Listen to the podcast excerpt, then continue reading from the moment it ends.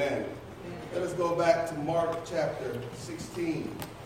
And earlier I read that from the Easy Read version. Now I'm going to read it from the uh, King James, or New King James, modern King James, uh, beginning in verse 14.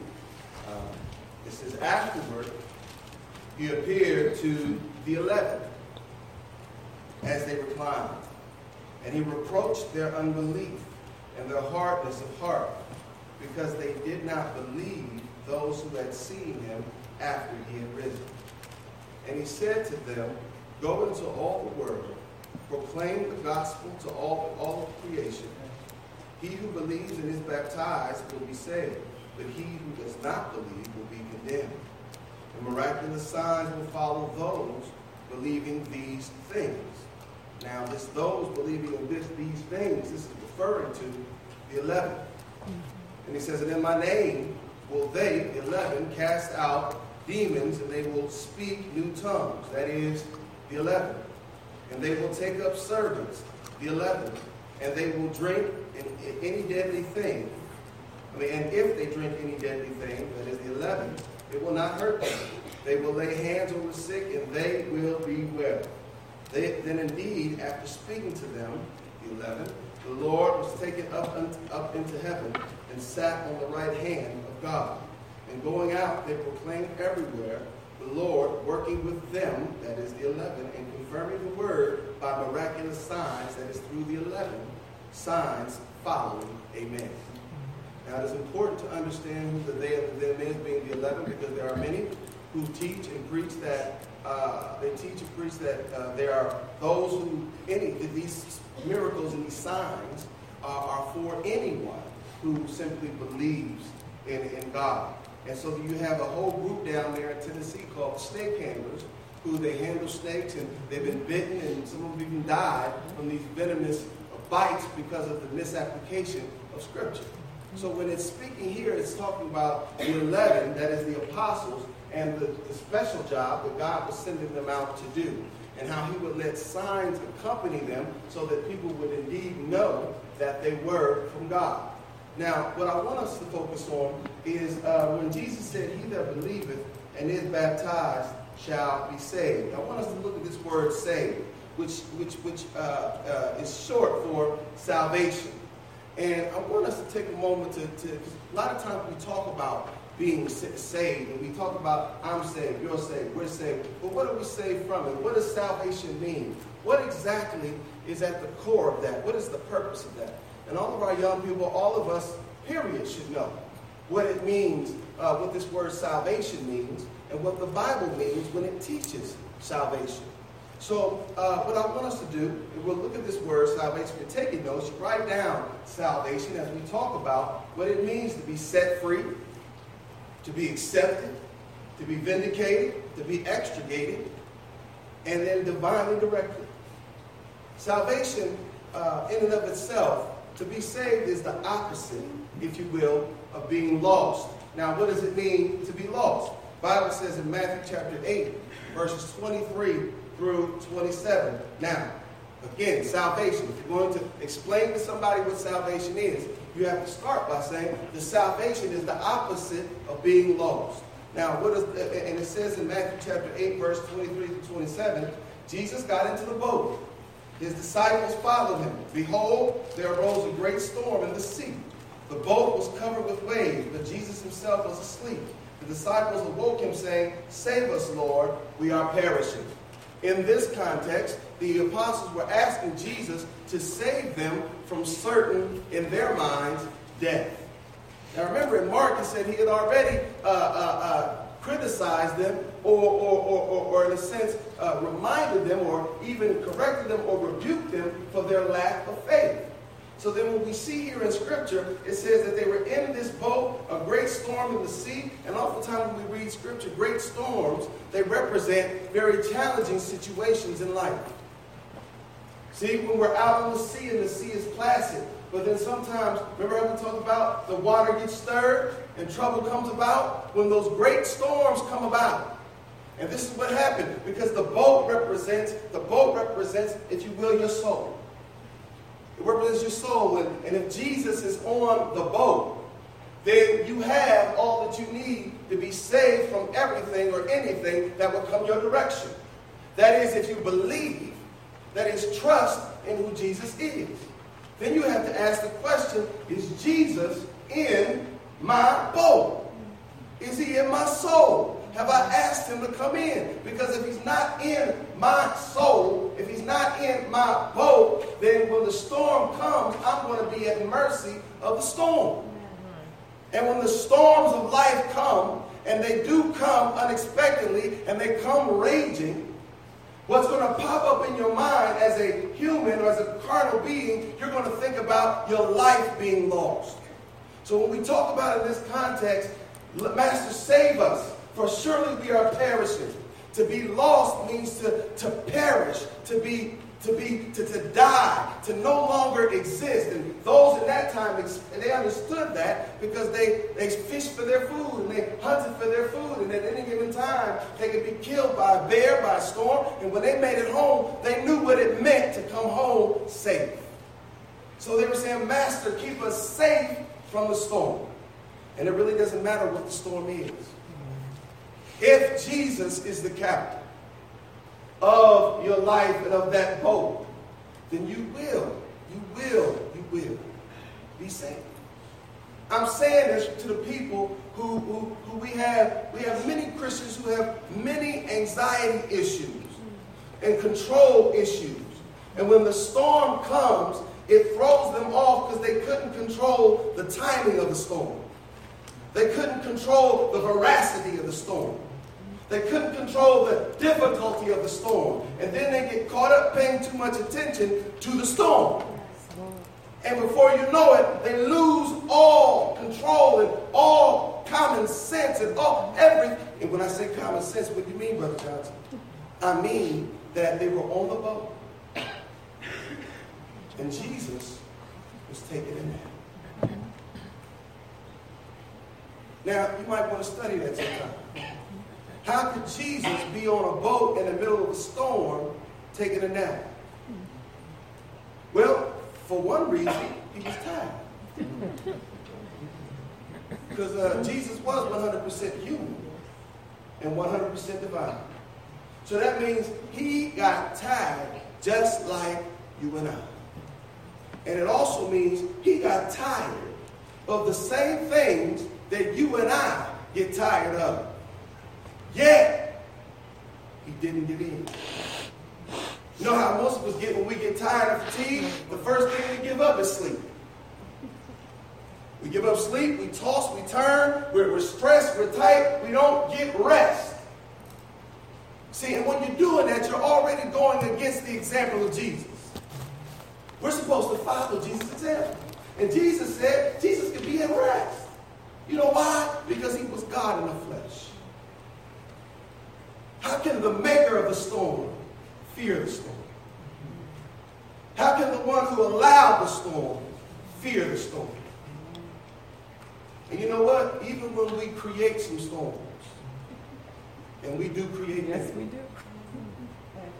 Jesus still has the power to bring peace to even those. And it's a peace that surpasses all understanding, Philippians chapter 4 says. Then the Bible says in, in Luke chapter 15, verses 3 through 7, a man will go looking for a sheep which is lost until he finds it. And when he has found it, he lays, uh, he lays it on his shoulders, rejoicing. And when he comes home, he calls together his friends and neighbors, saying, Rejoice with me, for I have found my sheep which was lost. Now, if you know anything about a sheep, sheep have no natural defenses. They don't have sharp teeth. They don't have sharp claws. They're not fast. They're not cunning. They're not. They don't have great eyesight. Nothing. So if they get lost by themselves without protection, they are surely going to die. Whereas saved means to live, being lost means to die. Means for the soul to die. Right? Now, now the soul, now what I mean by that is, now the soul will live on forever, but depending on how you live, the soul can live experiencing eternal life, or it'll live on experiencing death over and over, the tortures of death over and over again, yet it will never die. Right? And then, and then in John 3, verse 16, the Bible says, And God so loved the world that he gave his only begotten Son, that whoever believes in him, that is trust in him, adheres to him, should not perish, but have everlasting life. So if you see that in context, it means the one who's going to trust him, be with him, walk with him, allow him to dwell and abide in him, this one will never perish. Yes, they may die a physical death, but their soul will live on in comfort in his bosom, close with him for eternity. But so, so, so when you explain salvation, you got to make sure a person knows what it means to be lost. And they have to understand that God is the source of everlasting life. And the thing that severs us from everlasting life is sin. Isaiah tells us that. Sin will separate you. And if you're separated from your life source, you're dead. But then in talking about salvation, People might ask, when you talk about being saved, and all, well, what, what exactly am I being saved from? What do I need to be saved from? And if I ask you, many people would say, well, from my sins. Some would say from, from hell. Some would say from the consequences of my sins. Well, Bible tells us that the thing that I'm trying to not to be saved from is the wrath of God. Cheyenne get from me Romans 11, verse 22. And, and Tamir gives me Romans 5, verses 8 through 9. God, God is trying to save people from his wrath. Because yes, he is loving. Yes, he's compassionate. Yes, he's merciful. But he has the side that demands justice. And justice must be served. Right? So the Bible says in Romans chapter 11, verse 22, read what it says, uh, Cheyenne. Behold, therefore, the goodness severity. Now you need to underline those. The goodness and the severity. Those are two sides of God's nature. He's good, but there's also some severity in him. He is the, the, the very, he is the very nature, the very definition of what is good. But guess what? He's also the very definition of what is severe but it's harsh. And when it's harsh, it means toward that which rebels against his loving call. Right? Behold the goodness and severity of God. Go ahead, read.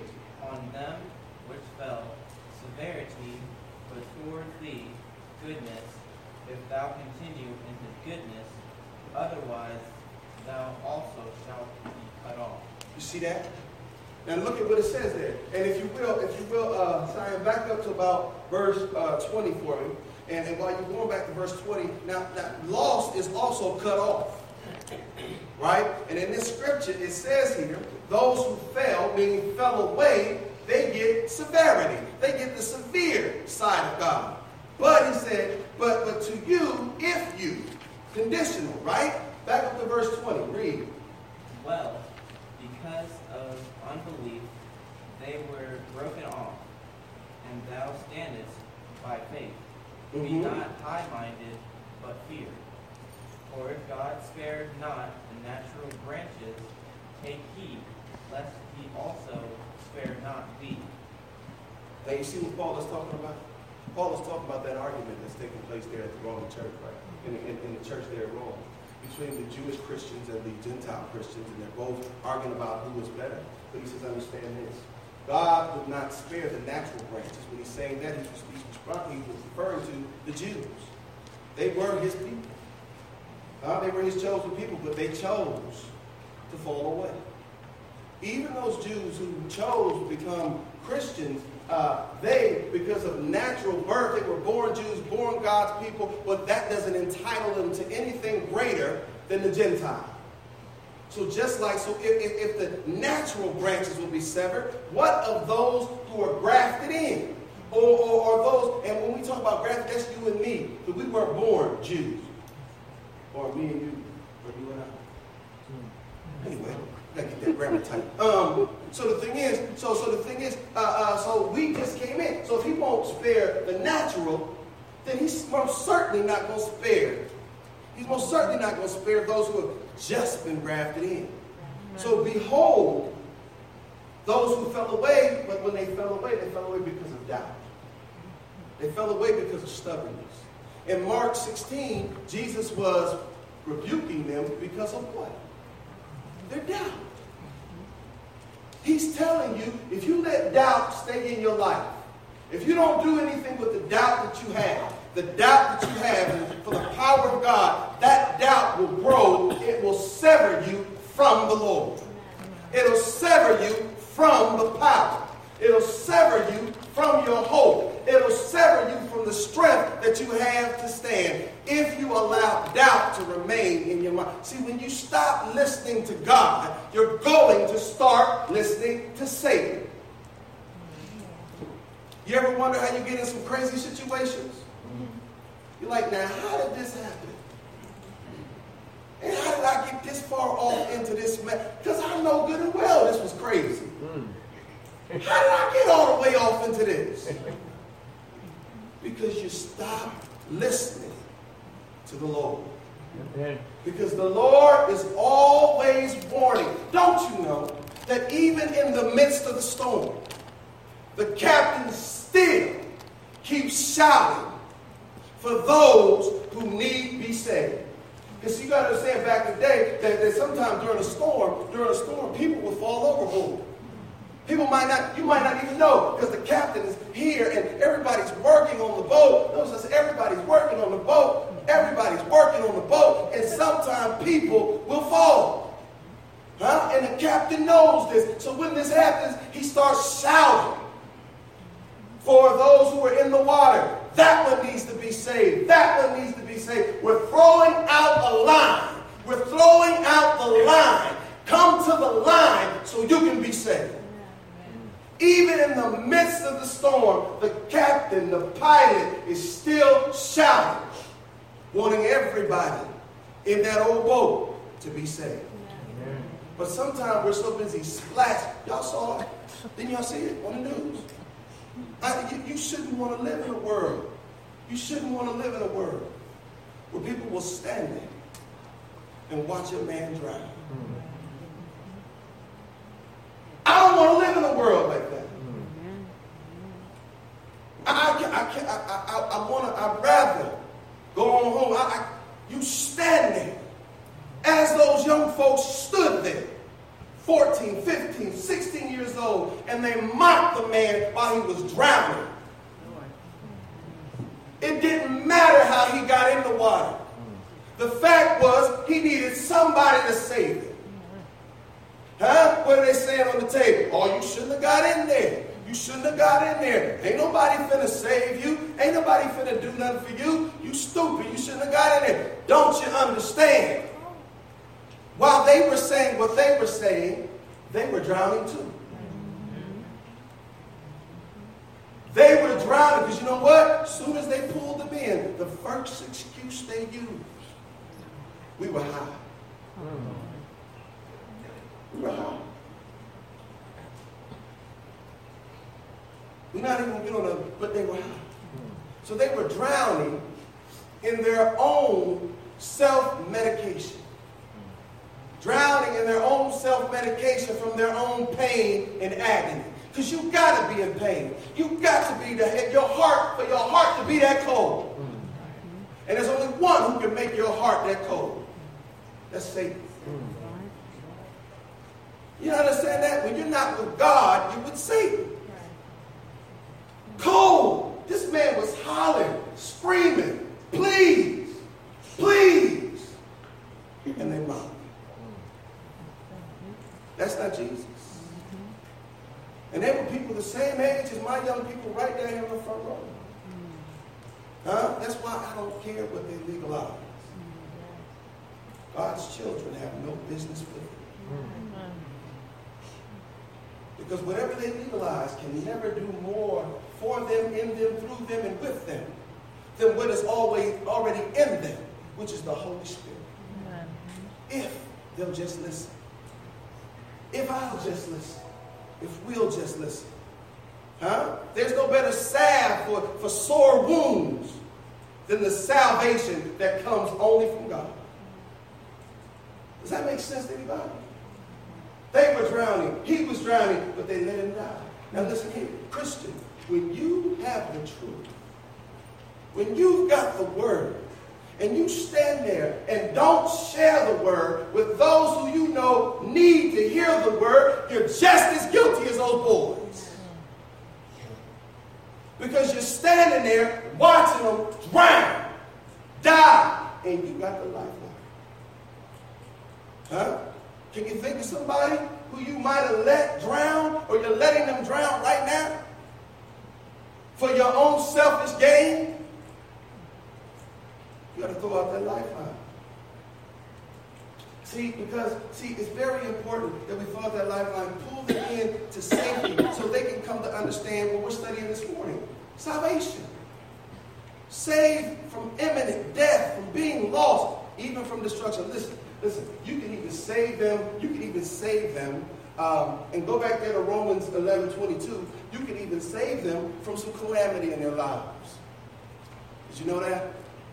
See, see, the thing is, see, uh, uh, you might know some people, you know some people who going through some stuff, and, and, or they trying to make some decisions. Young folks, y'all know that. Y'all got the people who are on social media, and they send you, they said, I'm about to do this, I'm about to run here, I'm going to be, be with my, my, my, my, my girlfriend, my boyfriend, we're going to do this and do that and do the third, right? And you're saying to them, listen, don't, don't, don't, don't, don't, don't do that. Please don't do that. And they say, oh, you a hater, you were this, you were that, goody two shoes, all these kind of things. No, it's not that. It's just that you learn better. And when you learn better, mm. you ought. Notice what I said. Ought to do better. Hmm? There are some things that you'll go through in your life that you really don't have to go through. There are some challenges that's going to come uh, uh, that, that are tailor made just for you, but there's some other things that you don't have to go through if you just let God save you. Because it's not about God just saving your soul. It's about him saving your innocence. You know what I mean? The world is trying to make our young people grow up too fast. Saving your innocence. Huh? Save, saving you, saving you from unnecessary stress. Do you see how many people, you notice how many people are committing suicide these days? I mean, they've always been committing suicide, but more and more. And you know, some of the highest rates of suicide are in places where there are less churches.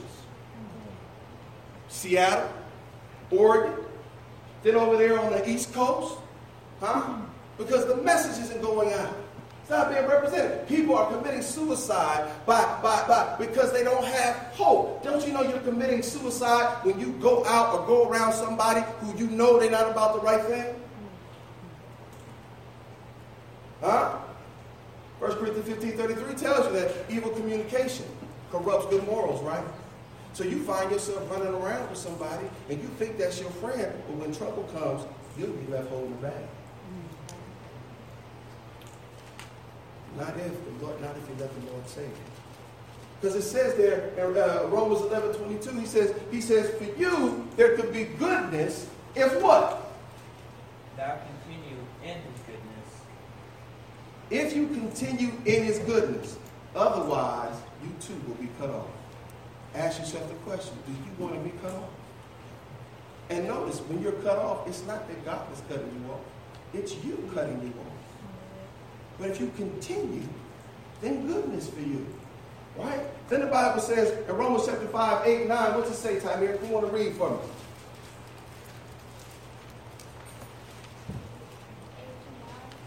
Yes, sir.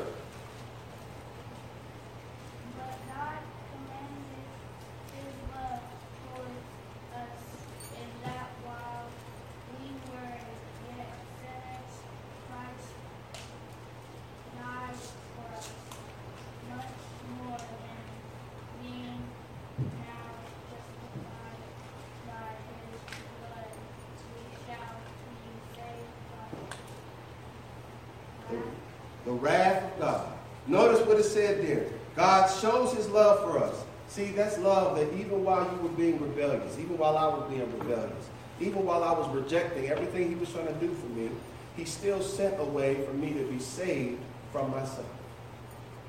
He sent a way for me to be saved from myself.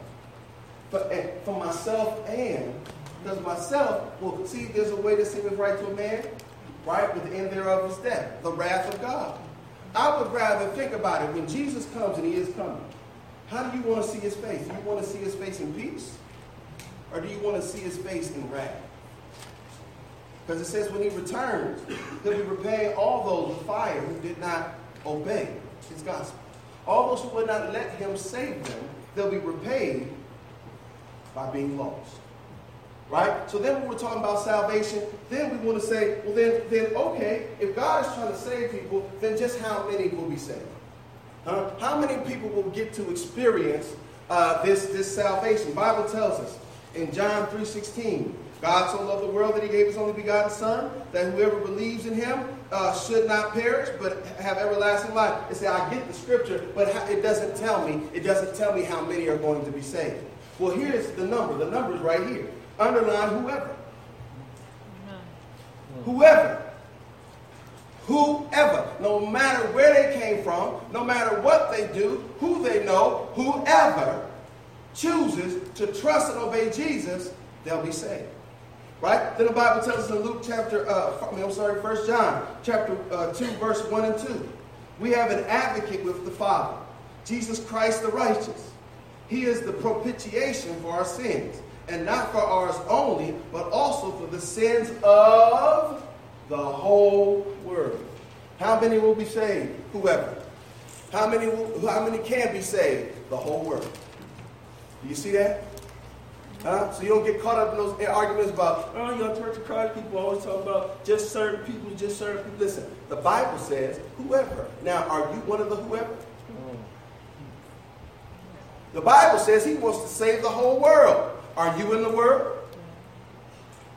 Have you chosen to be saved? Because he's going to save whoever wants to be saved. Right? And then, and then 2 Peter chapter 3, verse 9. The Lord is not slow to fulfill his promises, as some count slowness, but is patient toward you, not wishing that any should perish, but that all should reach repentance. Notice there again. So we have who, and now if you take your notes there, how many can be saved? Whoever, right?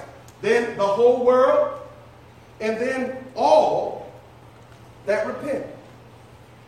All that turn away from sin. Whoever turns away from sin out of the whole world, who no longer wants to dwell in sin, whoever turns, repents from sin, they can be saved. This is what salvation is about. I'm trying to show you how to let the Bible teach. How to let the Bible teach. Huh? See, see? So when you sit down with people and you get to studying with them and you want to show them, you know, when you sit down and, and talk to people, uh, Marlene, this is how you do it. And Marlene will tell me all the time, I'm sitting there studying with people, I'm trying to figure out a way to make them be saved. Marlene, you can't make them be saved. but I really want them to. I know. But you can't make them be saved. Huh? Huh? You can lead a horse to water, but you can't make him drink. You can bring a person to school and to the library, but you can't make them think. You have to understand that. So no matter how much you want them to, they have to want to. And the way and the way they can make that choice is by you showing them and getting them to understand what it means to be lost. And to be lost is to be cut off from God. Not just cut off from God now, but for all of eternity. And if you and if they don't, if, if, what do you mean? All you got to do is take them over there. Show them about the rich man and Lazarus. Lazarus was, I mean, the rich man was suffering from being cut off from God. Right? So they say, okay, okay, then how many can you say? Well then, okay. So you told me what salvation is. And you told me how many people, how many, how many people uh, can be saved. Okay, I got a question for you, preacher. I got a question for you, Christian then, then how many ways are there to be saved? Huh? Now I hear you say one all this all that all the time, but but but that's just you. Where does the Bible say this? Well, if we go, if you'll turn with me over to Acts chapter 4, verse 12, the Bible says, There is salvation in no one else, for there is no other name under heaven given among men by which we must. And you have to underline that, in which we must be saved. So you see in this, in this scripture here, salvation is in no one else. All right? Then we figure, well, who is this one? Who is this one they're talking about? For there is no other name under heaven given among men. Who is this? Who is this? Right? So it, back up to about verse 10 for me and Acts 4 and, and, read on down for me, uh, uh, Cheyenne. Come on. Be it known unto you all and to all the people of Israel that by the name of Jesus Christ. Hold it. There's your name. By the name of Jesus Christ. Underline that. Come on, read. By the name of Jesus Christ of Nazareth, whom you crucified, whom God raised from the dead, even by him doth this man stand here before you whole. Mm-hmm. This is the stone which was set at naught of you builders, which is become the head of the corner. Neither is there salvation in any other name, for there is none other name under heaven given among men whereby we must be saved. Keep reading. Now when they saw the boldness of Peter and John, and perceived that they were unlearned and ignorant men, they marveled, and they took knowledge of them that they had been with Jesus. And beholding the man which was healed standing with them, they could say nothing against it. See that? Y'all see that? See that? When you got a man, see, this man who has been healed, this represents, see, this represents in your life some areas that have been torn down. This represents some areas in your life that have been destroyed. Some areas that Satan has come in and he has made a complete and total mess. But by, now notice what he said, the name Jesus Christ of Nazareth, right? So, well, because Jesus was a very common name. And, and, when they said that, they didn't say Jesus. They didn't call him Jesus when he walked around. Actually, they called him Yeshua or Joshua because there's no J in, in there. So they, they called him Joshua, actually. And, and the thing is, there were many Heshuas walking around. But see, this was not the, the Yeshua from Rome. Uh, not, not, not, not, the, not the Yeshua from Bethsaida. Not the Hes- not, none of those. Only one. Yeshua. Huh? Of Nazareth. And when this is by the name, this is by the authority. You can only receive uh, salvation by the authority which comes through Jesus Christ of Nazareth. And he said, You see this man standing here? This man is evidence of the fact of the power of God. See, when God has brought you through some things, and He has, and He has, and He's re- restored you in some areas and fixed some things in your life, you can stand there and say, "God did this." And when, and guess what, Cheyenne? When you start talking about Jesus too much, they're going to call you ignorant.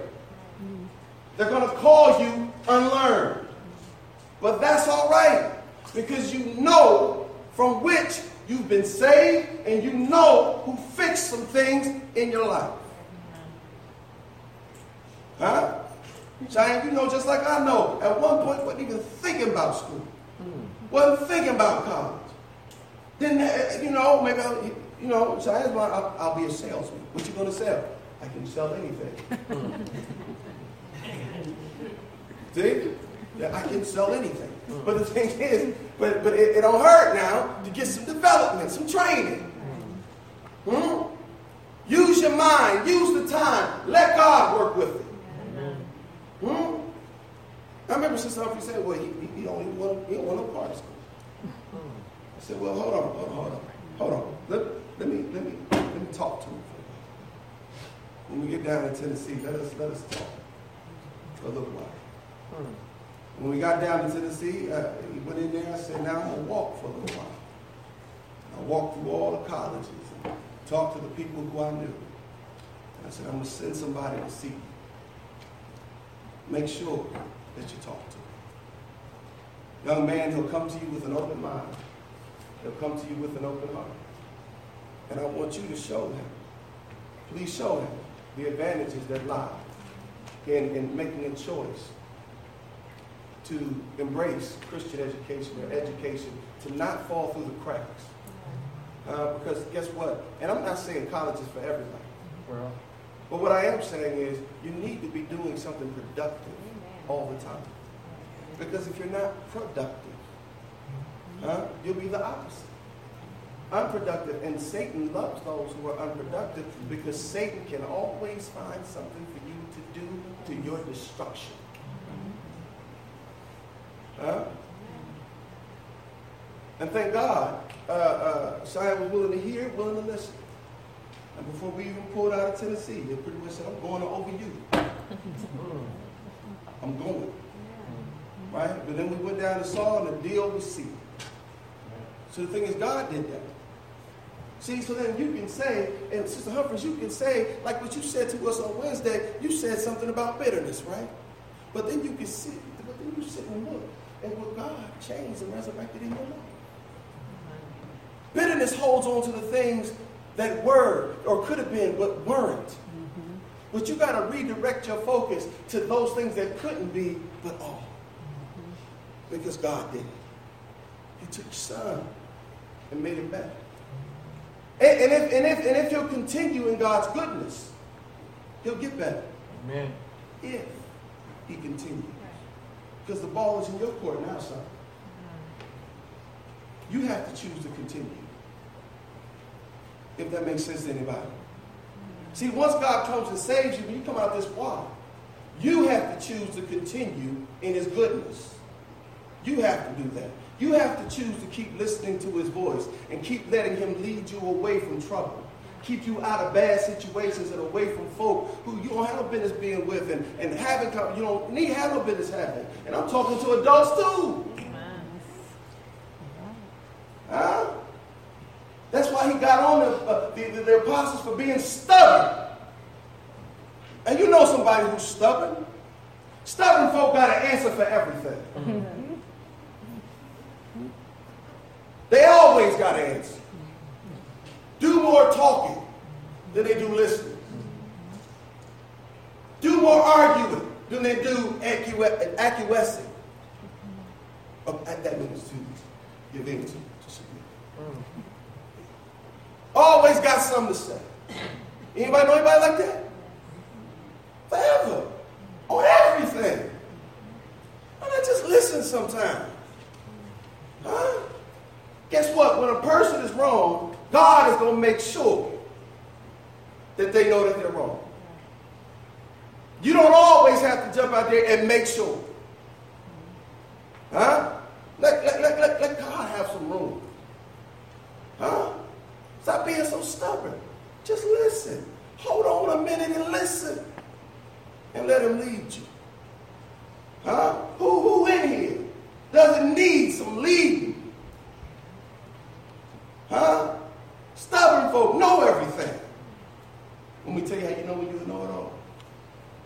You, you'll know it all when you get defensive. When somebody starts to ask you questions. Or, or I mean ask on, on something you just said. When you start to question, you ask you about it. You know, start getting tight. What are you doing? I'm just trying to make sure I understand. Start getting tight. Hmm? Just admit sometimes you just don't know. It's okay not to know. It's okay not to know, and then you can find out. Huh? Huh? Don't, don't say something knowing that you don't know for sure, and then when somebody asks you about it, then you fuss at it. You know you didn't know for sure in the first place. Huh? So don't be so stubborn. Listen. And then the scripture says in uh, John 14, verse 6, I am the way, the truth, and the life. No man comes to the Father except through me. And then in Matthew 1, verse 21, Jesus, his word, that name, Joshua, or Yeshua, you know what his name means? It means Savior. He's the only Savior. And then now, now, now, then you say, okay, I see this salvation, but now what do I what do I contribute to salvation? Do I have any part in my own salvation? Right? Well, let me tell you. Uh, Bible tells you in Matthew 7, 24 to 27, what do I have to do for this? Now, some will tell you that you don't have to do anything for salvation. Actually, what you need is faithful obedience. Bible says in Matthew 7, 24 to 27, therefore everyone who hears these words of mine and acts on them may be compared to a wise man who built his house on the rock. Hebrews chapter 5, verse 9, and being made perfect, he became the source of eternal salvation to all who obey him. Him is Jesus. Philippians chapter 2, verse 12. So then, my beloved, just as you have always obeyed, not as in my presence only, but now much more in my absence, work out your soul's salvation with fear and trembling. Again, not that you can gain your way or get enough merits to uh, earn heaven, but see, these, this faithful obedience is a result of Jesus working in your life and letting the world know that he's working in your life and that he can work in their life too. Right? And, and, and then we see, then, then, then, okay, then if I if I accept this, I mean, I see salvation, I see who, I see how many, I see the way, and it really is, seems too hard to believe. It seems too good to believe. What made this possible? Well, the answer is Jesus' sacrifice. In Hebrews chapter 9, verses 14 to 26, the Bible says, The blood of Christ, who through the eternal Spirit offered himself without spot to God he, he, he has appeared once for all at the end of all the ages, at the end of the ages, excuse me, to put away sin by sacrifice of himself. Jesus made it possible. Now, what do I do to get this salvation? You just take six steps. Six steps will get you to the salvation. And that is to hear the gospel. Romans 10, Romans 10, verses 11 through 17. That is to have faith in Christ. Romans chapter 1, verse 16 through 17. Romans 8, verse 34. It is also to confess faith in Christ. Romans chapter 10, verses 8 through 10. Confess faith that is trust in Christ and not just in word. But it's also to repent of sin, that is to change your heart. Romans chapter 2, verses 4 through 5. Romans chapter 6, verse 12. And then, and then as we read in Mark chapter 16, you have to be baptized into Christ. Romans chapter 6, verses 3 through 4, baptized into his death, where you meet the blood. Romans 8, verse 1. And one of the, the most important part, not that one is better than the other. But see, this, this last step goes right back to, because you can't be saved by one of these by themselves. You have to do them all. But so you can't leave off number six. Number six is really, really important because that's the part that, that, that, that talks about continuing in his goodness. Huh? Because it, it, it, says in Romans chapter 12, verses 1 and 2, uh, uh, and in chapter 11, verse 12, you have to continue in his way. Continuing in his way is continuing to be transformed rather than conform. That's salvation. And he's throwing out the lifeline. And he wants to save all who are willing to be saved. Do you want to be? Do you want to be set free? Do you want to be accepted? Do you want to be victorious? Do you want to be extricated? Do you want to be divinely directed? If you do, then let the Lord do it. He'll cleanse all your sins away. Every sin you've committed up to this point. God, unlike us. See, God won't do us like we or the people of the world are about to do OJ. Hmm? To some people, OJ will always be guilty. Mm-hmm. Even though he was found innocent, in their opinion and in their feelings, he'll always be guilty he'll always be a murderous thug no matter what he tries to do in life. I'm so glad that I don't have to please me. Because God says, no matter what you've done, when you come to me, I'll forget what you've done. And Brother Smith says, I'll put it as far as the east is from the west. And I'll remember it no more. I'll give you a new name. I'll give you a new direction. I'll give you a new hope that, that'll go with you wherever you go. I don't want to, I don't want to follow men because men will keep you stapled down and pressed down as long as they can. Because Satan working in them, keep calling you a sinner, keep calling you a liar, keep calling you all those kind of things. When God simply calls you a saint, his child. Now, if you want to truly be forgiven, Don't, don't, don't, don't, don't, don't, don't think that God's going to, because God, He's too forgiving. He'll forget. He'll forget these things and give you a new chance. To start all over. And Christians, we shouldn't be sitting around. Not just OJ, but anybody. We should be sitting around saying, they've done their time, and if God can forgive them, who am I to keep on judging unrighteously? I don't, it don't matter what you think or what you feel. The fact is, the man was set free. And there are many who have been set free from their past. So if you want to be set free from your past, you want even some present things you have going on, then come on to the Lord. Let him wash all those sins away. Let him clean your conscience and help you to deal with what's coming next in life. Because there's something coming next. But he'll prepare you. He'll get you ready. He'll give you the strength, the courage. He'll teach you how to deal with it. If you are outside the body of Christ, if you haven't been baptized into Christ, not baptized into some in grandma church or whoever, if you haven't been baptized into Christ, then you're outside of Christ, and when Christ comes, you'll be lost. You'll be cut off because you're not you're still living in your sins. Come on to Jesus, be baptized for forgiveness of your sins, and be added to his body, which is the church. Christians, if you've been cutting yourself off, not listening, running in, in, in, groups and getting yourself in stuff you ain't got no business in, or you don't have any business in. And those consequences are much more than you can handle, and you know they are. Then repent of that sin. God said he'll send you moments of refreshing from above.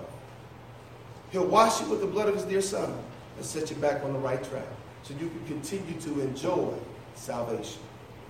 If anybody wishes to be saved, you have that, that opportunity right now. If you want to repent, ask the church. You should have repented in your prayers, ask the church to pray with you. You have that opportunity right now. You stand subject to the Savior's invitation. Please come while we stand